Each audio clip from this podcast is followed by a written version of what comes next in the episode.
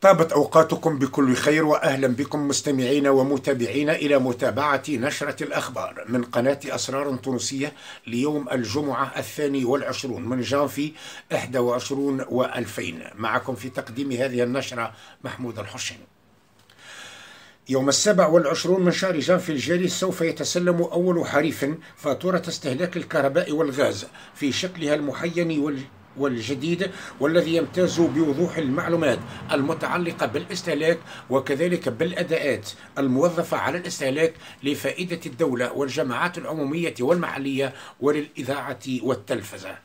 وهذا وفق ما صرح به الرئيس المدير العام للشركة التونسية للكهرباء والغاز في ندوة صحفية انعقدت أمس. وأكد الرئيس المدير العام للشركة على ضرورة تفا... على ضرورة تفاعل المواطنين مع هذا الشكل الجديد والمخفف لفاتورة استهلاك الكهرباء والغاز والذي يمكنهم من خلاص فاتوراتهم عن بعد وتجنب التجمعات والتحول مباشرة إلى مقرات الشركة. أكدت النائبة بمجلس النواب حياة عمري عضو لجنة الإصلاح الإداري أنها تقدمت بقضية لدى وكيل الجمهورية بالمحكمة الابتدائية بتونس ضد وزير التجارة الأسبق على خلفية توريد بضاعة أجنبية فاسدة أو غير ضرورية للاستهلاك العام مثلما هو الحال بالنسبة لتوريد كميات كبيرة من الموز أو فساد بضاعة أثناء التخزين أو توريدها فاقدة فاسدة من أصلها مثل ما هو الحال بالنسبة لتوريد كميات كبيرة من القهوة والأرز والسكر وحوالي 22 ألف لتر من الحليب و130 ألف طن من الأرز الذي انتهت مدة صلاحيته أو أصبح غير قابل للاستهلاك بمفعول حشرة السوس.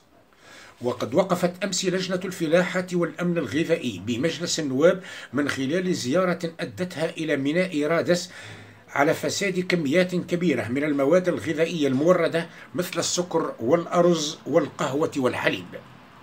ونفى اليوم مصدر من الديوان التونسي للتجارة لإذاعة شمس أف أم خروج هذه الكميات الفاسدة إلى السوق للاستهلاك العمومي وأكد الرئيس المدير العام للديوان التونسي للتجارة أن مسؤولية أن مسؤوليته الإدارية والأخلاقية لا تسمح له بإخراج مواد غذائية فاسدة أو انتهت صلاحيه استهلاكها إلى السوق للاستهلاك العام.